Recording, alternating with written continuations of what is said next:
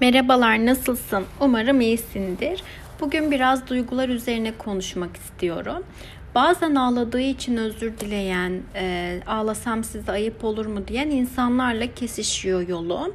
Hepsinde e, mutlaka zihnimde e, bir insan duygusunu ifade ettiği için neden özür dilemek ihtiyacı duyar?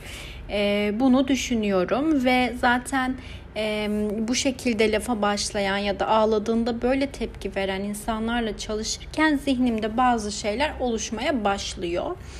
Ee, öncelikle ağlamak bir duygu ifadesi ve zannedildiğinin aksine güçlü oluşunda belirtisi. Yani e, ağlamayı zayıflık olarak görüyor olabiliriz. Çünkü sanırım toplumda da bu veriliyor. Yani kocaman kız oldun buna mı ağlıyorsun? E, erkek adam ağlar mı? Ağlama falan derken böyle aslında bize ağlamanın hastalıktan hallice bir hal olduğu öğretiliyor ne yazık ki. E, böyle olunca da e, duyguları bastırıyoruz, arka plana itiyoruz, ağlamamam lazım dediğimiz zaman neye ihtiyacımızın olduğunu da göremiyoruz böylelikle. E, duygular kontrol edilmesi gereken tepkiler değil, aksine bize bazı bilgiler veren bizimle alakalı tepkiler. Dolayısıyla duyguyu bastırmaya değil, anlamaya ve yaşamaya ihtiyacımız var.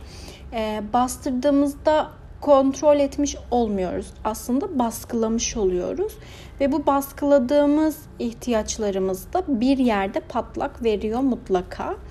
Ee, bunu yaşamamak için aslında hissettiğimiz şeyin altında ne yatıyor buna bakmamız lazım. Yani bir fırsat olarak kullanırsak duygularımızın bizi söyleyeceği çok şey var. Ee, mesela Öfke duygusu aslında zannedildiği gibi yine bir problem değil. Öfkenin ifadesi işleri karıştırıyor. Ee, çünkü öfkelendiğimizde orada bir şeylerin bizim sınırımıza girdiğine dair bir mesaj var. Onu görmemiz lazım. Ha, nasıl ifade edileceği konuşulur tabii o ayrı. Ee, ya da ağladığımız zaman bir şeylerin bize dokunduğunu, bizi üzdüğünü e, anlarız ve o üzen şeyin üzerine düşündüğümüzde hem duyguyu baskılamamış olacağız hem ihtiyacımızı gör, görmüş olacağız. Ee, varoluşsal olarak da duygular önemli bir yer kaplıyor. Çünkü e, şimdi duyguyu bastırdığımız zaman ihtiyacımızı da bastırmış oluyoruz ve ihtiyacımızı bastırdığımızda kendimize yabancılaşmış oluyoruz. Yani e, hissetmek bir patoloji değil, bir hastalık, bir rahatsızlık, kurtulması gereken bir şey değil. E, hissettiklerimizi baskıladığımızda ortaya çıkan kendine yabancılaşma durumu e, patolojileri beraberinde getiriyor. O yüzden ne hissediyorsan o sana ait ve asla özür dilemek zorunda değilsin. Baskılamak zorunda değilsin. Ee, hiçbir duygudan ite kaka kurtulamazsın. Ee, hissettiğin şeye izin vereceksin. Yani bunu hissetmeye hakkım var diyebiliyor olmak lazım. Çünkü asıl güç e, ben bunu hissediyorum diyebilmekte. İncinebilir olduğunu, ağlayabildiğini, ağladığını, kızdığını e, kabul etmek ve evet bu benim hakkım, e, bu da geçecek diyebilmekte. Yani duygularını, hissettiğin şeyleri kimseye kabul ettirmek zorunda değilsin. Senin yanında durmaya gönüllü olan kişi seni duygularınla da kabul ediyorsa asıl o zaman orada bir samimiyetten ve destekleyici bir ilişkiden bahsedebiliriz.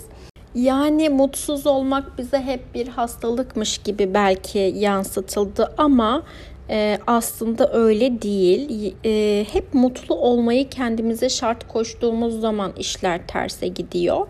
Bununla alakalı e, Mutsuz Olmak adlı bir kitap okumuştum. İletişim yayınlarından çıkan.